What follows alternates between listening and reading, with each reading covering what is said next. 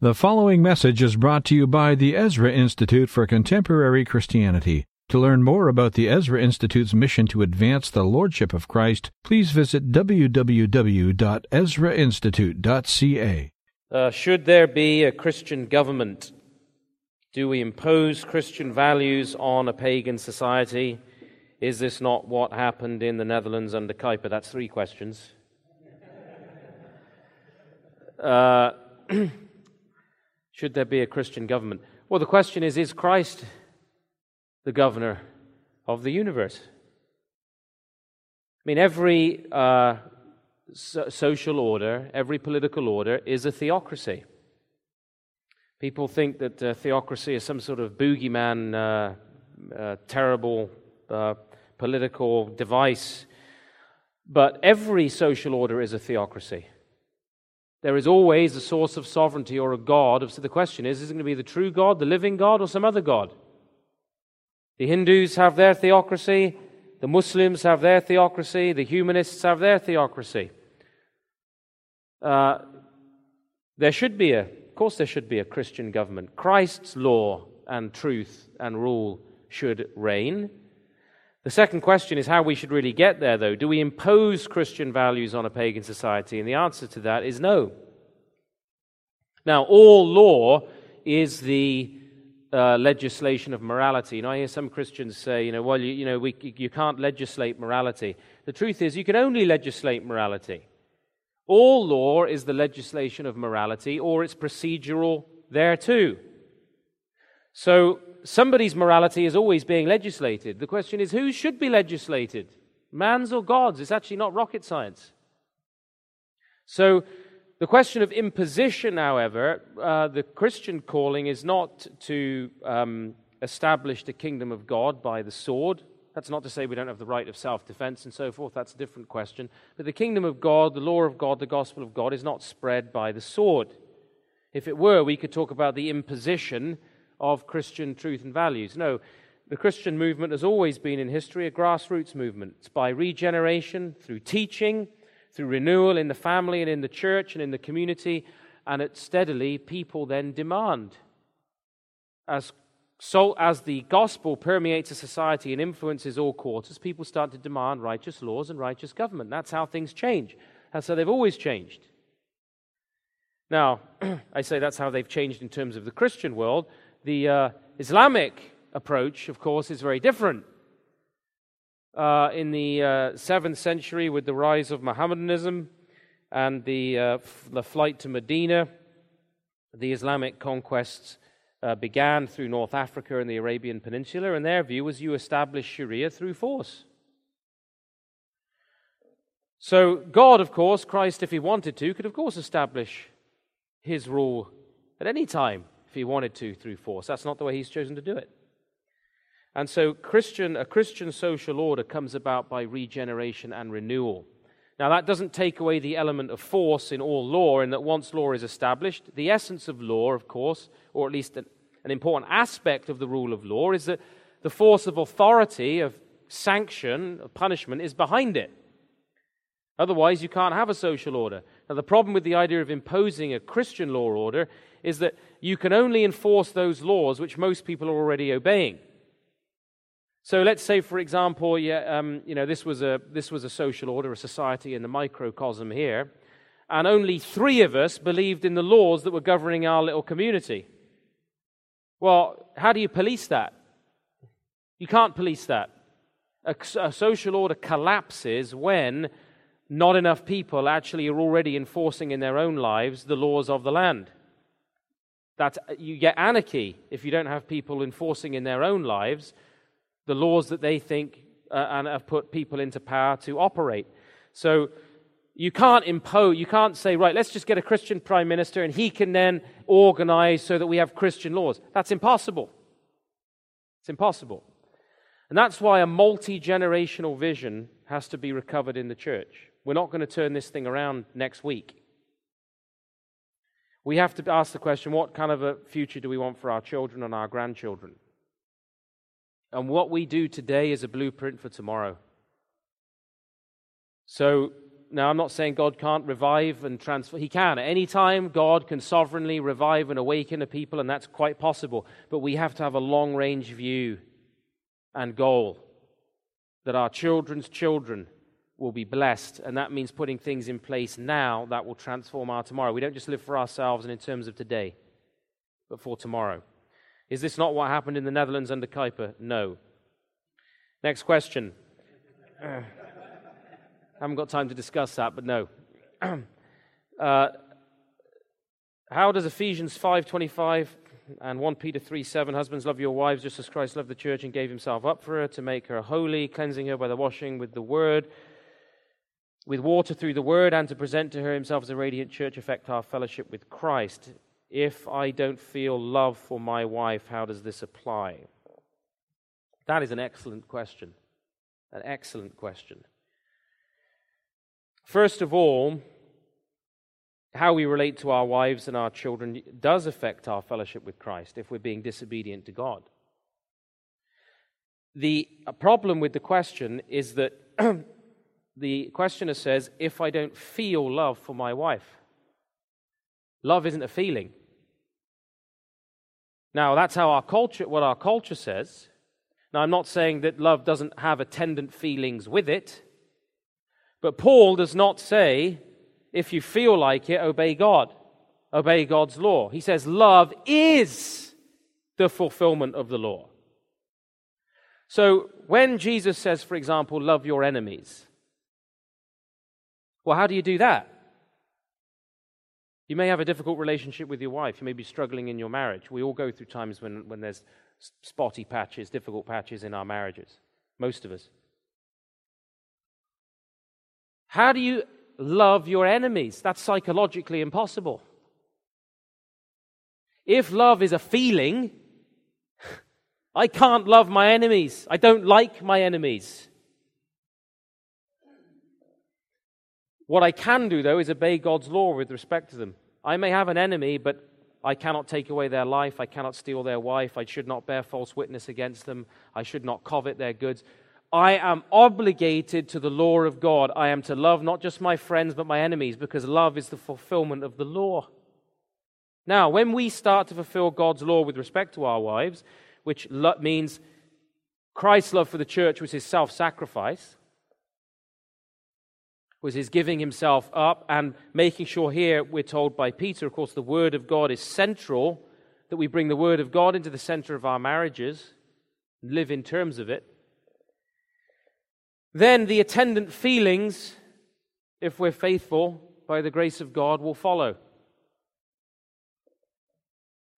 But if we are led by our feelings, well, marriage will break down. And that, of course, we live in a culture where half of marriages break down and where people don't want to get married because they're led by their feelings. It's not a covenant, it's not a law covenant anymore. It's a feeling thing, and therefore, when the feelings have gone, I'm out. When the husband loses, you know, the, the, the, lucrative job, the wife who leaves for a better deal. Or when our wives don't look as young and attractive as they used to, well, mm, we, go else, we, we start looking elsewhere. If we live in terms of our feelings, of course our marriages are going to go off the. We may not feel love for our wives. We have to pray that God would enable us to obey God's word with respect to them and that He would gener- give us the feelings for our wives. I've been married 15 years now. It doesn't feel the same as when I've been married two years. Does that make sense? Of course it does.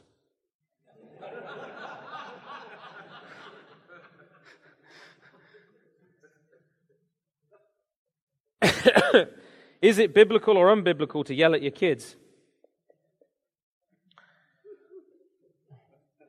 Or raise your voice? Well, I don't think uh, it's sinful to sometimes we need to raise our voice. I've got three children, they make a right load of noise, and sometimes I can't be heard unless I raise my voice.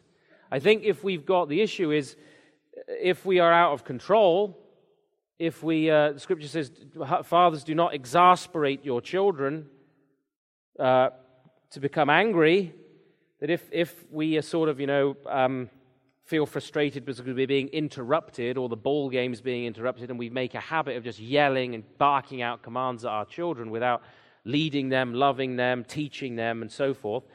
Your children are going to be able to cope with you raising your voice in times of necessary discipline, uh, controlled, not when we're out of control. The Holy Spirit doesn't want us ever to be out of control. In terms of our self control, if we have to raise our voice, they're going to respect that because they know we love them, we're teaching them, we're serving them. And if we're just yelling and barking out random commands because we're irritable and frustrated, then that is sinful. What would you say to a person, couple, who says that marriage is just a piece of paper, who would claim that their commitment exists whether they have an official wedding or not? Well, there is a certain sense in which the one fleshing, the act of sexual union, is uh, not a marriage, but it is certainly aping or copying the essence of marriage. And there is such a thing in law as common law relationships. But marriage isn't a piece of paper. We, reg- we may register our marriages with the state for uh, tax purposes and so on. But a marriage is before God and the community. You cannot have a marriage without witnesses in the community recognizing the sanctity of that relationship. That's why you have to have signatures of witnesses even on the marriage document. So people who just say, well, that's just a bit of paper and, you know, we've got a loving relationship and it exists between us, etc. Well, uh, there is a certain sense in which people are binding themselves to each other in sexual relationships, but it isn't a marriage not in the true sense of the term. The marriage is a covenant that is before, in the end, recognized by God and recognized by the society. Now, you don't have to be a Christian to have your marriage recognized by God. If it's witnessed and there are oaths made, it's a marriage. Non Christians can be married. But if it isn't witnessed, it's not a covenant union. You have to have witnesses to the covenant, the agreement, the oath. That's the importance of marriage in any society. The community recognizes that these two are a married couple. There is a new family unit that has been established. So that's how I would talk about that. Marriage is not just an autonomous thing. Because how can you have the breakdown of a marriage if it's just between two people who there's nothing to do with it's not um, contained in a piece of paper? Well, then people can be in and out of relationships as they see fit. The community doesn't in any way hold them accountable. Marriage is not simply a private affair, it's a public affair. Divorce is not just a private affair, it's a public affair. That's why no fault divorce is criminal.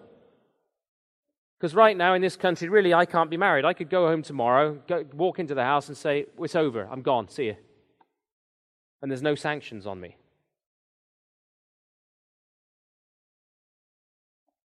Marriage is a communal, it's a community act, and it's before God, and it's for the cohesion of the community.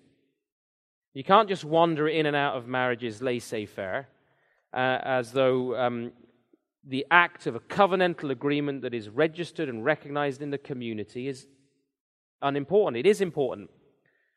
And actually, the reason in church discipline today why people resent uh, church discipline and pastoral interference in their marriages is they've got the opinion that marriage is purely private. But there is a public interest, there is a, there is a church interest in my marriage, in your marriage. There's a public interest in the survival of your marriage and the commitment that exists between two people. Because who's going to take care of the consequences of your broken marriage? The children. Who's going to pay for that?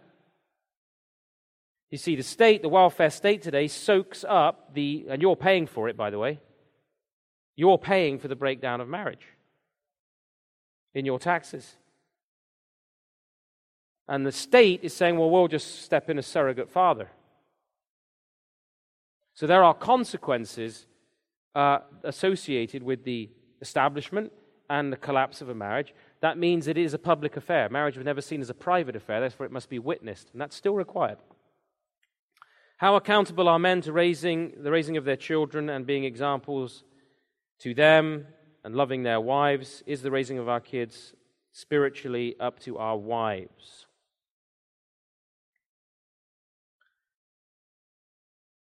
Well, I hope the answer to this is self evident. we are uh, men, husbands, as the heads of our home, are in spiritual authority. We have the responsibility for the raising of our children. Now, that doesn't mean our wives don't play an important part. We couldn't do without them. But the ultimate accountability for our wife and children lies with us. We cannot simply pass off the instruction of our children, the teaching of our children spiritually to our wives and say, well, you know, that you look after the kids, that's your job. Now, I'm not saying that the, the, you know, the image of the modern man who's you know, washing the diapers and you know, changing nappies and getting up in the night and with two bottles and all that kind of stuff that you know, a lot of women expect today, I'm not saying that's the model. I'm saying that in terms of headship and in terms of spiritual responsibility in our homes, we are accountable to God for our wives and our children. And that responsibility, in the end, is upon us. We're accountable for it. We're accountable for what goes on in our home, what our children are taught. Anybody who teaches your children is acting on your delegated authority. You think about that. You take a child to any institution, drop them off to be taught. What you're saying to that child is receive their authority as you would receive mine. I delegate their teaching to these people. So any authority that exists outside of what you are doing is authority that you are delegating. In the home, you and your wife together are raising your children, and you carry the ultimate accountability for that biblically. you stated that men need an enlightened understanding. What is your understanding of our 1 verses 2? Nature in Christ. Do believers have a sin nature versus flesh? Um, yes, we have an Adamic nature so when we are renewed uh, after knowledge in Jesus Christ, Paul says in Romans 7 still, Paul describes his own battle. Who will deliver me from this body of death? Thanks be to God. So, of course, in the Christian life, the process of sanctification is our wrestling with the old man. We're putting off and we're putting on. And that's why sanctification is uh, a process. And as we are enlightened, Scripture says we're transformed by the renewal of our minds. So that as we grow in our understanding, not just intellectual knowledge, as we grow in wisdom and understanding by the Holy Spirit and we apply it to our lives, our lives are transformed. And that doesn't mean there's not a battle on. Some of you men who are older will have been surprised at times in your senior years to find old battles that you thought you won 25 years ago in your Christian life coming back and having another go. So we have to put to death that which is earthly, and as says Paul, it's mortification of the flesh is an ongoing thing. Not of the creation, mortification of sinful desires. And we replace sinful desire with godly desire. That's the power of a competing affection. We don't just say, oh, I've got to beat this sin and focus on that. We put something in its place. That's how we defeat uh, sin in our lives. Is homosexuality a lifestyle choice? No. Homosexuality, it's treated as a lifestyle choice today. Lots of people are swinging both ways. Uh, homosexuality, I may even touch very briefly on this tomorrow on Sunday morning. Today's homosexuality is a revival of paganism. It's the denial of distinctions in God's creation. It's actually a, it's an assault on the being of God. It's an assault on his created order. That God has differentiated things, separated things, distinguished things one from the other that cannot be joined. Paganism, oneism, believes that at root everything in the cosmos is one and all distinctions are temporary or illusory. That's why we have a culture that's promoting the idea of sexual androgyny, transvestism, transpersonalism. All these ideas of gender identity are pagan. And they are denying that there is fundamental distinctions in God's creation. God, in his own being, is Father, Son, and Holy Spirit. There is transcendence, distinction within the being of God. So there is relationship, but distinction inside of God's own being. In his creation, he distinguishes one thing from another and actually says that men and women have been made in the image and likeness of God in their differentiation, so that there can then be interpenetration. But in the interpenetration, you don't collapse man and woman into androgyny. We're still male and female, and that's the image of God. So, homosexuality at root is a pagan concept that denies the image of God in man.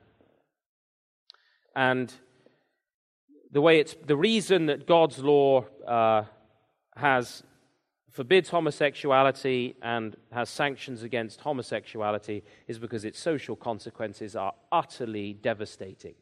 And Paul says in Romans 1 it is an expression of the burning out of man. It is, the, it is a way of throwing in the face of God the very order of his creation. It is to turn God's creation upside down. Homosexuality is an invented word, by the way, by sociologists. Actually, what we should, because when we talk about homosexuality or, or the gay lifestyle, what we're saying is it's their identity. It isn't. It's not a human identity to be a homosexual. The Bible talks about sodomy.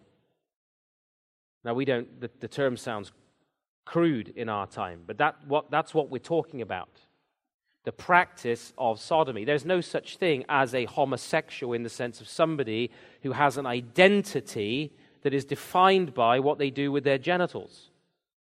We're creatures made in the image of God, and we either live in terms of our sexuality in terms of that image, or we violate it. And that's why homosexuality was historically almost always associated with pagan worship. Internet sexual sin. Why?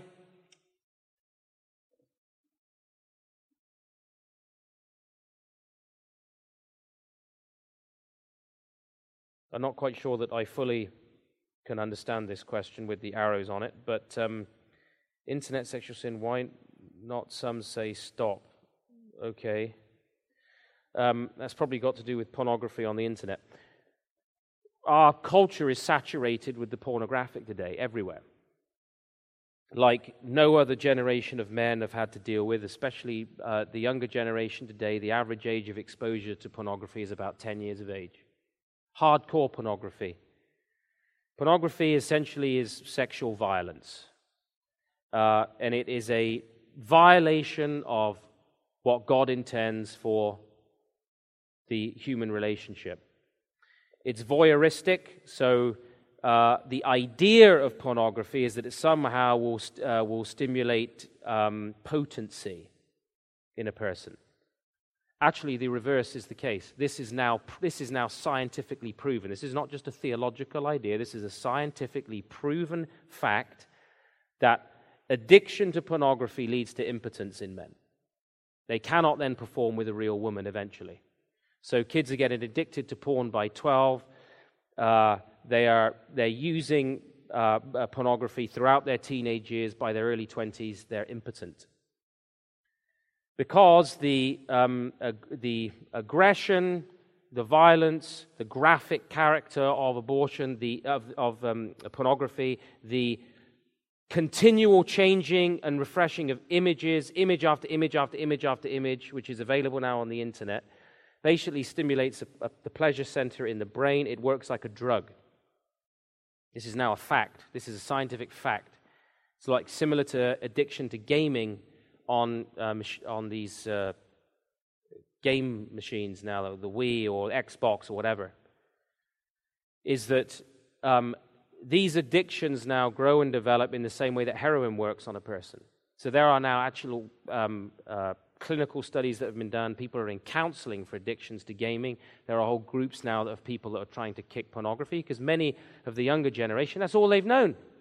Their idea of sex is pornography, is what has been given to them in pornography. And as with all drugs, you cannot get the same effect from the same amount of drug every time. So the drug use has to become harder and harder and harder and harder core to get the same effect in the pleasure center of the brain. And that's what produces the impotency in the end. So we as men have, have having to deal with something that no previous generation has really had to deal with. Even when I was a boy, you still had to go down to the newsagent and say, you know, can I have one of the dirty ones from under the counter, please? you know, and there was a social taboo associated with it. You had to break through numerous barriers to access pornography, which helps you not access pornography. But with the internet and with cable TV and all these things now, and with pornography streaming into every aspect of people's lives via their phones and every bit of digital equipment they have, you don't have to break through any social taboos or uh, barriers to access it.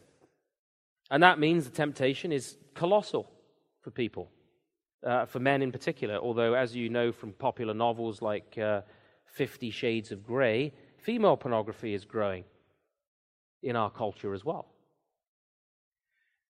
So, an addiction to pornography in the end does, uh, is fundamentally sinful, and we need to deal with it. And Jesus said, if your hand causes you to sin, cut it off. What does that mean? If you can't deal with the internet at your house, turn it off. Get rid of it. Have the internet at work. If you can't deal with internet access on your phone, get rid of it. People think they need these things. We don't need them. We don't need them. If you can't deal with cable television in your house, get rid of it. So, the thing that may lead you into temptation, get rid of it. You know, if you're obese, you're weighing 300 pounds, and you don't walk past pie shops all day, it's not a good idea. So if you can't handle the, the, the temptation, move it out. Get rid of it. Uh, get blockers put on the internet where your, only your wife knows the codes and whatever. Find ways of making sure that um, we don't get locked into this particular trap. And it's a trap. You're never satisfied by it, it's always a letdown, and finally, it destroys our ability to enjoy our own sexuality with our own wives.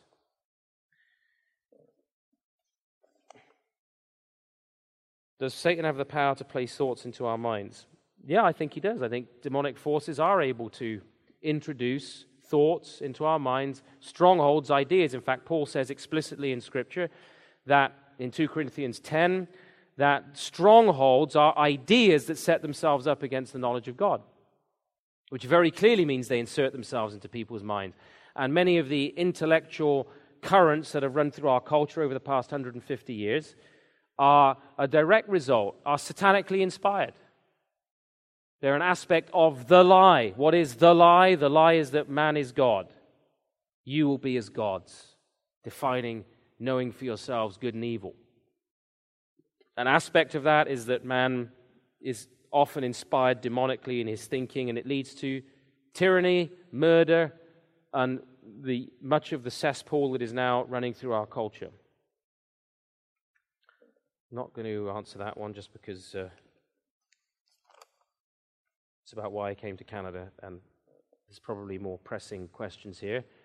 The circumstances were, whoever asked the question, was that uh, I felt called to come. I was working with Ravi Zacharias in um, based in Oxford, and uh, he asked me to come to, with my wife to Canada to establish an apologetics ministry here, RZM Canada, which we did.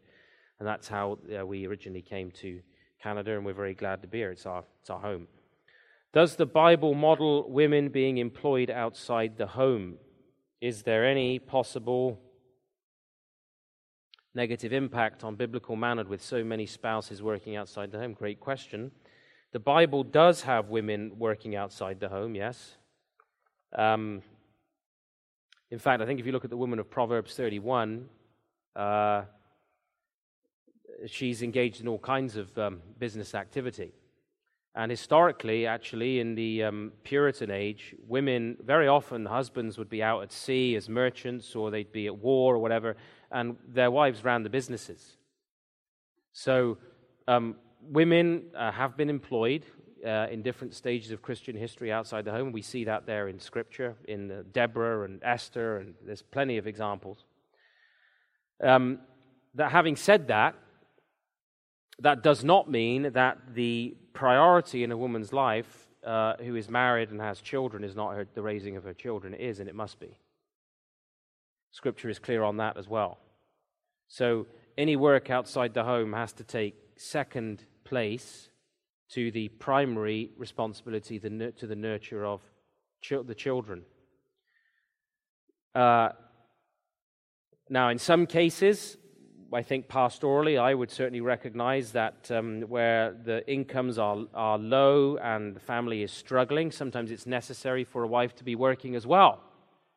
And for certain arrangements with school and nannying or whatever to take place, I don't think that we can have an absolute hard and fast law that no family can ever, all mums must be full time, stay at home mums at all times. I think that's unfair to lay that upon anyone. But there are negative implications with so many um, uh, women in the workplace today where careers have been idealized. A number of them off the top of my head. First of all, uh, the, the delay of having children has led to the demographic crisis of our age. Many women are in their careers and then they get to about 39, 40, and they think, oh, I want a kid. They get there and they can't have one because they've become uh, infertile. Um, so there's one consequence is that we don't have f- big families. We don't have enough children. And that's a very significant and serious consequence. Another one is that with the, with the workforce now saturated with women, men can't find jobs. So, especially as uh, our economies have moved to a service economy, and women are very often su- suited to um, service economy. We've moved away from manufacturing, production, often where men have the major workforce of men has excelled. As our economies have moved more in terms of uh, the service industry, even in the uh, economic world, uh, many men can't find employment. And this does become a significant problem. And it, is, it does create difficulties when a woman uh, in, a, in a marriage has the strong earning power and the husband doesn't. It creates certain tensions in terms of the issue of leadership and headship in the home. It's inescapable, it's unavoidable. So there are, the Bible does promote what I would call soft patriarchy. No question about it. And that means servant leadership and that the man's priority is protection and provision for his family, and the wife's priority is the, is the nurture of children, but it is not a blanket uh, condemnation of women working outside the home. Um, in fact, in many respects, women have so many gifts, uh, and ours tend to be a bit less. You know, we excel in certain areas, but women tend to be uh, very often uh, multitaskers in a way that we can't manage and to deny them a place in the, in the, the functioning of the, so the, the Victorian model of locking the woman away in the house as the pretty china doll is not the biblical model. The Protestant Puritan model is the woman of Proverbs 31, and that's what we should be encouraging. Um, but at the same time, we should not be, we should not be uh, turning on its head the biblical model of the nurture of children and that uh, the priority of a wife is the raising of the children.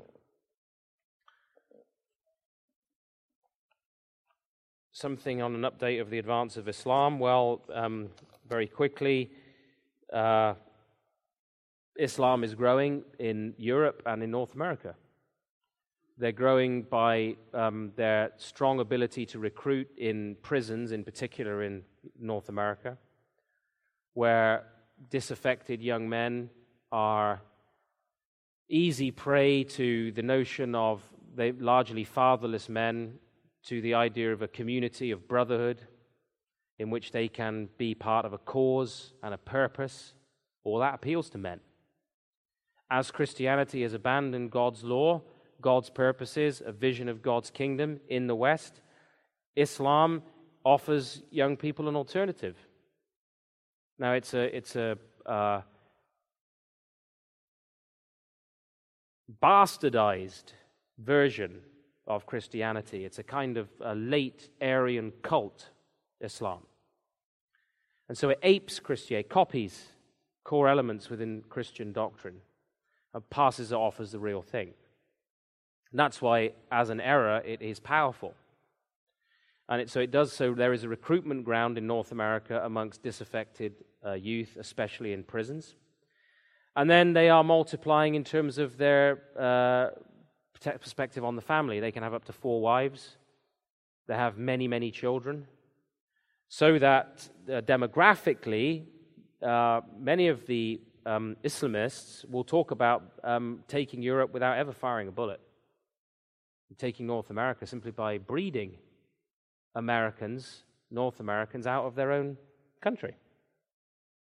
And uh, because of the abortionism of our culture and our reticence to have larger families, you don't have to be a genius to see the shape of the future in Europe if the church doesn't address themselves to these things, to evangelizing the Muslim community, who are just people who need Christ, who are captive to a deceptive philosophy. And if we do not address ourselves to obedience to, you see, Islam was never a threat in the West since the defeat of the Ottoman Empire. Why wasn't it? Because Christianity was strong. We could, Muslims could come and, and, and uh, live and trade and so forth in Christian lands. It was never a threat because Christianity was established in the law. Now that we are weakened, of course, we're vulnerable.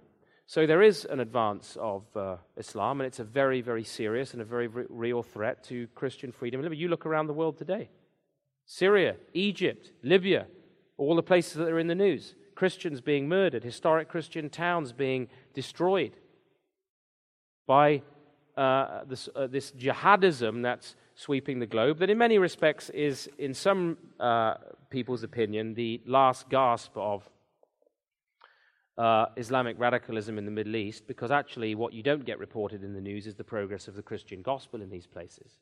They feel under threat by the spread of the gospel. So they're lashing out against Christians in these places, especially in Africa, North Africa, for example, and West Africa. So are, it's a complicated scene, but we need to be concerned to reach the Islamic community and also take our responsibility seriously. Then we don't have anything to worry about. Has the public education system crossed the line to the point now where Christian parents should seek an alternative? Absolutely, unequivocally, yes. I think it crossed the line a while back. And because uh, we, as Christians living in Canada, believed that our education system was Christian, which it was originally, uh, the, even the public system, because of course, prior to the establishment of the public system towards the end of the, eight, uh, the 19th century, which was state funded, tax paid for, the church ran education and funded education. It was done by families and by the church. Well, certain ideas from Prussia and uh, the what we would call the um, progressivism coming out from the United States, people like Horace Mann and John Dewey and so forth began to shape perspectives in education that moved away from a Christian classical model of education and began to, to uh, essentially jettison God's word as central.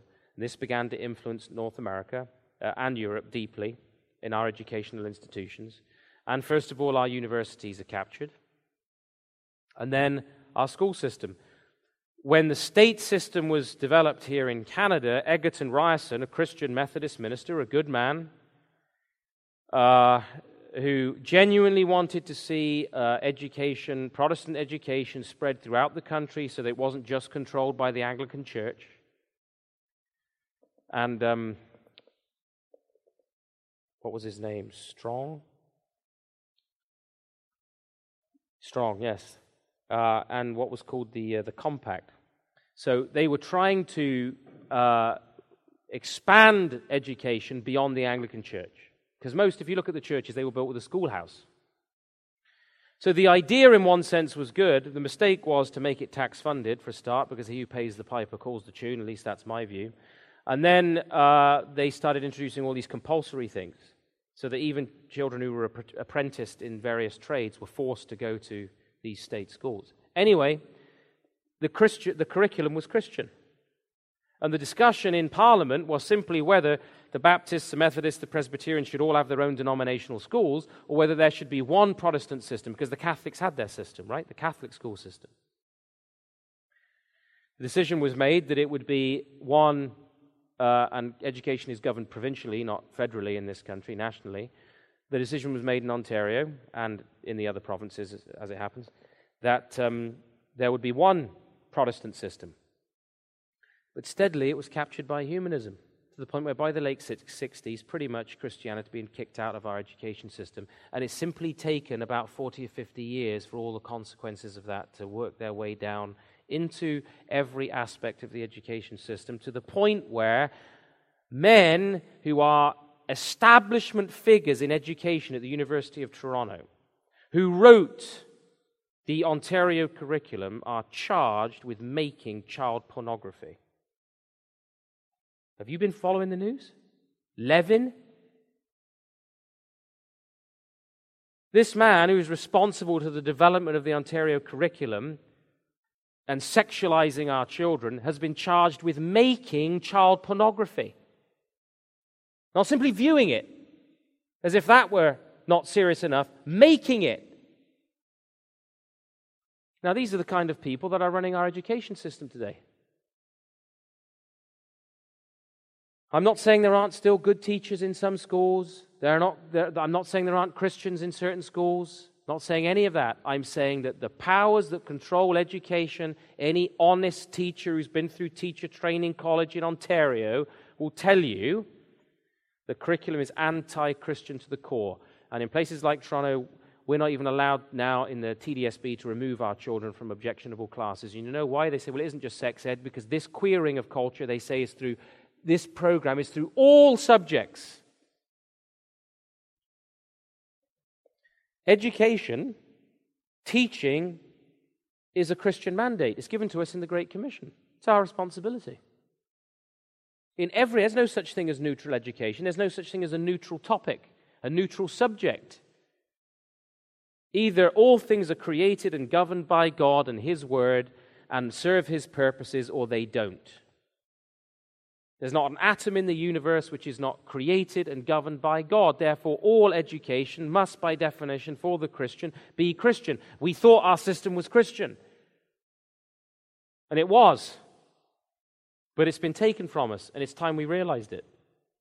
And it isn't going to be enough to get the odd Christian on a school board, as valuable as that may be in slowing decline. What we have to do is what the early church did, what the Protestant church did throughout its history up until 100 years ago build Christian schools and educate our children properly with a biblical worldview in the faith in every subject area. Not wrapped up in cotton, cotton wool, sheltered from a nasty world, but trained and equipped to engage at every level non Christian thinking and answer it.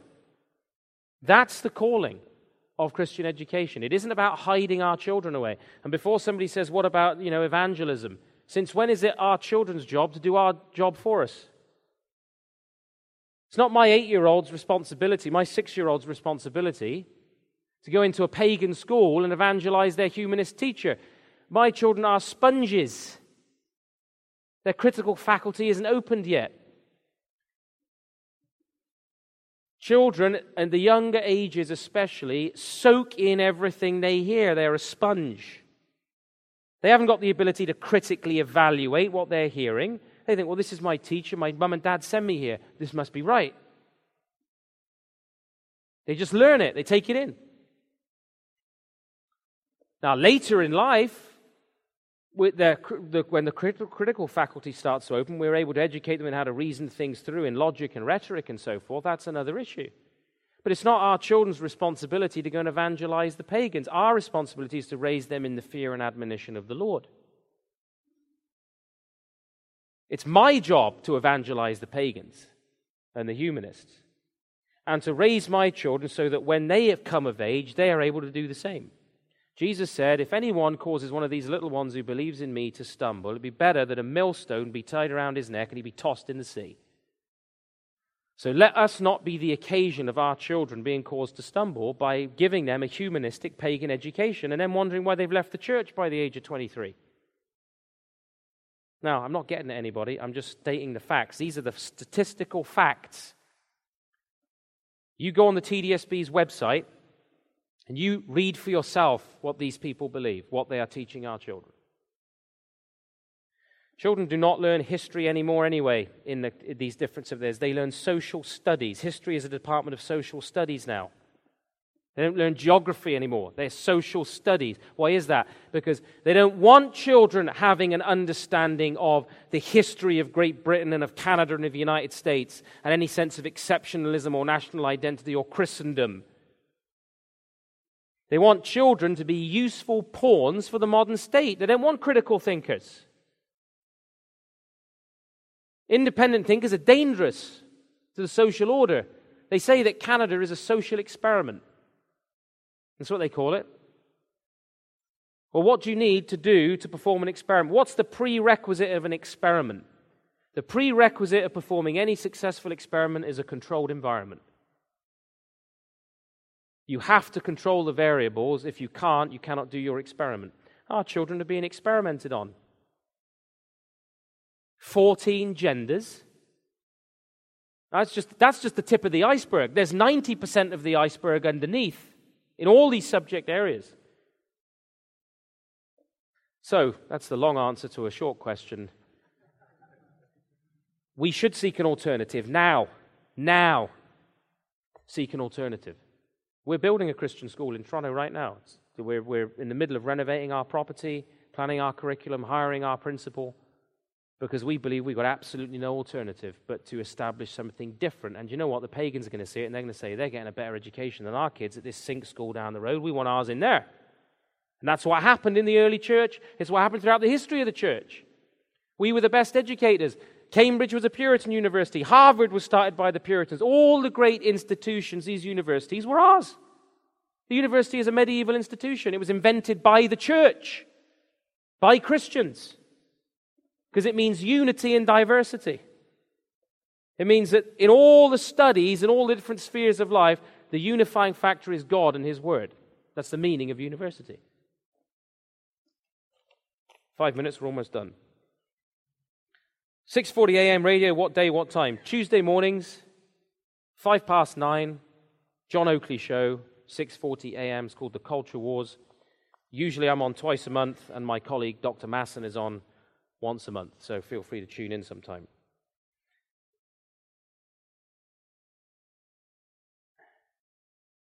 Matthew 16, 19 talks of binding and loosing, and some would use this as the authority to revise doctrine to the culture. How would you respond? Revised doctrine to the culture. Well, I think Matthew 16, 19 refers to the, the delegated authority in the church um, to bind and loose. We are given uh, authority in Jesus' name to make known the gospel and to make declarations about the truth of the gospel. And in a certain sense, not in the full sense of the Roman Catholic Church, but to pronounce judgment and to pronounce absolution.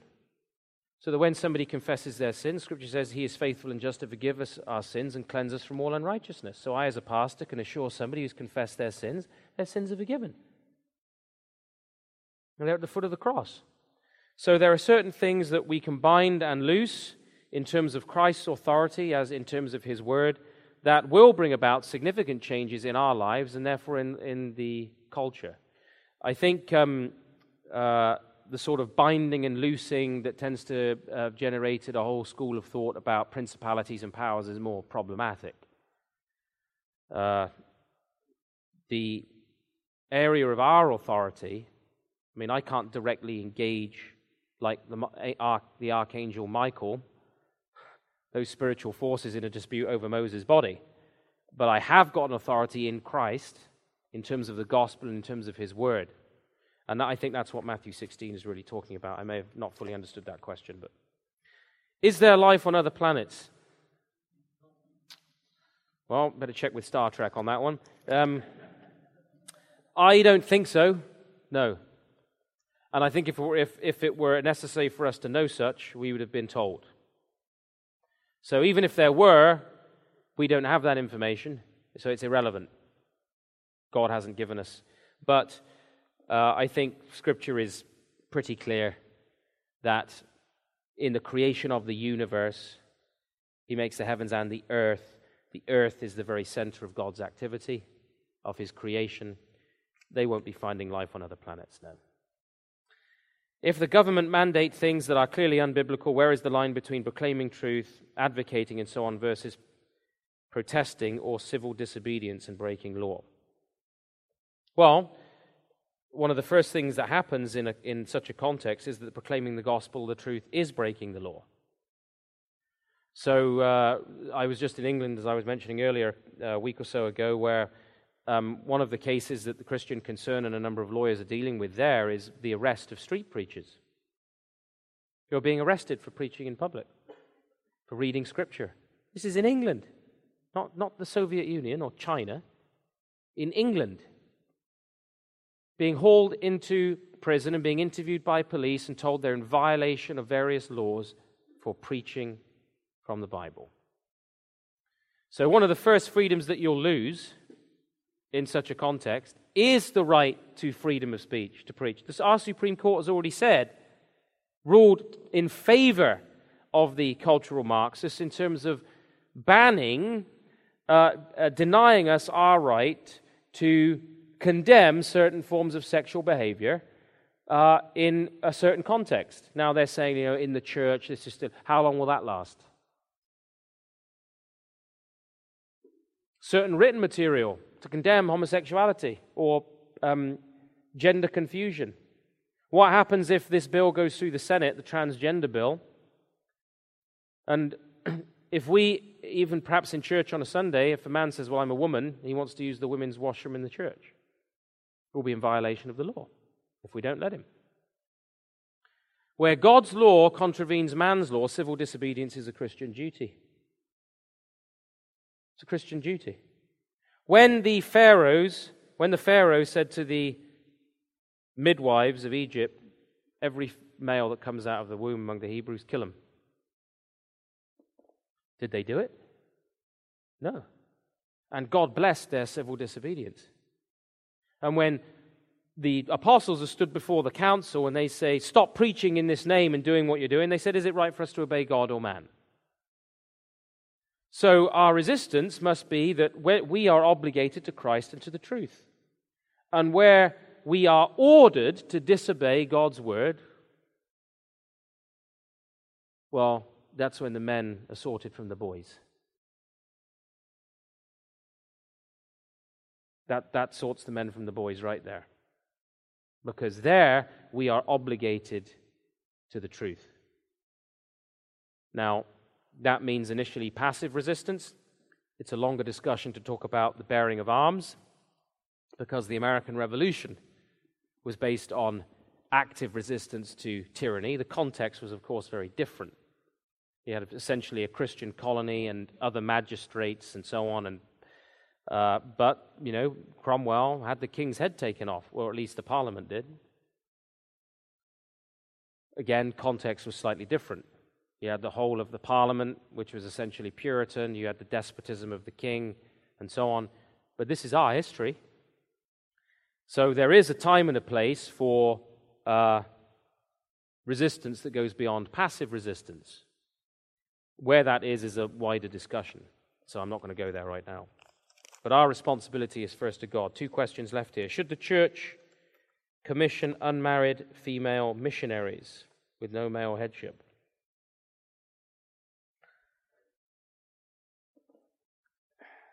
Well, why does the church have to do it?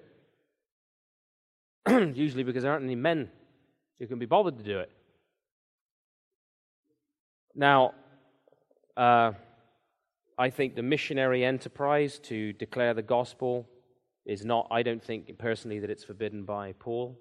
I think that Paul's arguments about the government of the local church are required in terms of God's order, that this is what God wants, that the exercise of authority in the church of elders to preach and teach with authority in the life of the church is given to male elders. I don't think evangelism is given only to men. And to send out women as missionaries is to send out evangelists into the world. Philip's daughters all prophesied in the New Testament, uh, which means to tell forth the word of God. And uh, I think we need to thank God that there are women who are willing and ready and able to go to the mission field and serve God, even if they're unmarried. In fact, often unmarried women make the best missionaries because they're not encumbered with other responsibilities. They're able to give their entire lives to it. And from the very time of the early church, there were entire orders of women, of widows or unmarried women who served as missionaries and uh, sometimes in uh, monasteries, convents, or whatever, built hospitals, or at least were involved in serving and working in hospitals as missionaries. That's been the history of the church. So we need to release our women to serve God in evangelism and mission in the life of the church. That doesn't mean they're called to govern it. Relay a moment in your life debating when the Lord especially empowered you. Well, that's easy. Uh, a few years ago, um, my colleague Randy and I were, we've had several of these experiences, but this one is probably the most uh, significant. Uh, I was doing a debate. We didn't know what to expect or how many, how many people to expect. I was doing a debate at the University of Ontario, in, east of Toronto, with the man who was then the Canadian Humanist of the Year, who's presently a professor of philosophy at the University of Toronto, a man named Christopher DiCarlo. And uh, the topic was Does God Exist? And uh, we arrived at the venue to find, even when we arrived, that a huge gymnasium, a vast gymnasium, was already half full. And uh, by the time the debate was ready to begin, the fire marshal was turning people away because there were already over 3,000 people uh, packed into the gym. And people say young people aren't interested in uh, you know, God anymore. And um, it was very obvious from the beginning of the debate that um, a lot of prayer and a lot of consideration had gone into the event. There was a group of roomful of people praying just above the gymnasium. The man I was debating is particularly uh, a particularly condescending, bombastic figure who spent most of his time trying to mock and, and goad and so forth within the debate, but it all backfired on him. It was quite remarkable. And uh, there was just a moment in the debate where uh, it was towards the closing, where I, and when I close in a debate, I make sure that I declare the gospel very clearly. And there was a definitive moment in the last five or ten minutes where it just went to pin drop silence in the place. It was like you could have heard a pin drop anywhere in the auditorium. And I had an unrestrained seven or eight minutes to declare the gospel of Christ. And um, I'd already, by the grace of God, very successfully refuted his arguments and made plain the futility of a denial of God. And that was by the grace of God, too. It was just a very uh, unusual night in that respect. And then when I was able to close in such a manner with the gospel, he was silent. He just sat there in silence. He didn't know what to say. And uh, since that time, we've had letters for people who were actually converted that night, at that debate. So God is good.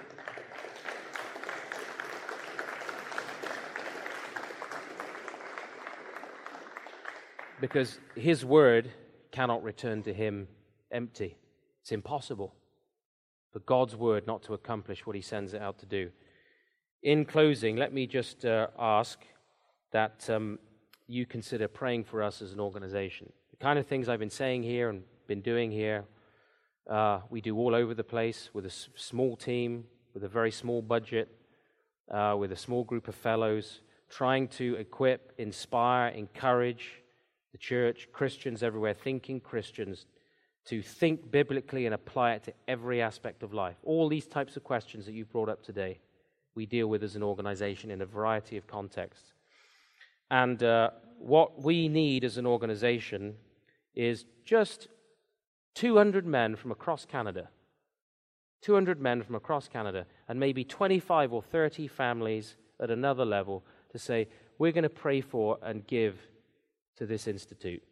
I'm going to be bold enough to ask you for that. Not to take, not that you would take it from the giving to your local church. I'm a pastor as well.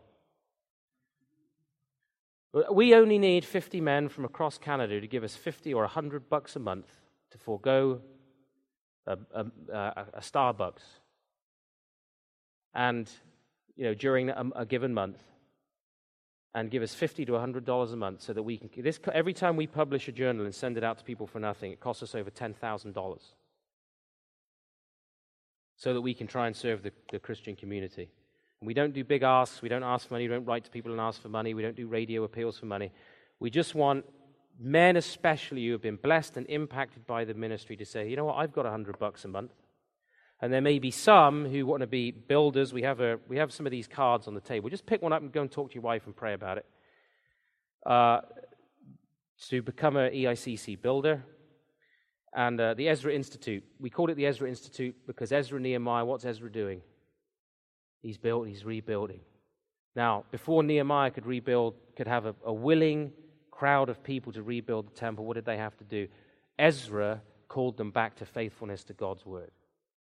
That's, our, that's what we believe our responsibility is as a ministry to call people back to faithfulness to the word, to equip them to apply it. Just pray about whether you might be one of those people who uh, could stand with us across Canada to enable this ministry to continue and to, to happen. And many of you, I can see, are much wealthier than that.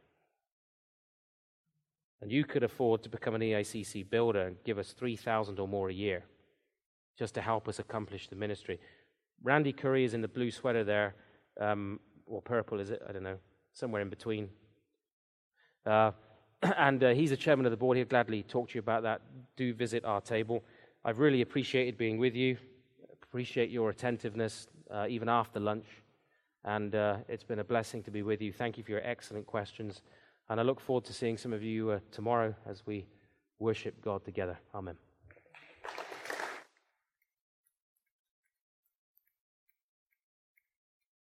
Thank you for listening to this message brought to you by the Ezra Institute for Contemporary Christianity. Please feel free to share it with friends, but do not charge for or alter the material in any way without the express written consent of the EICC.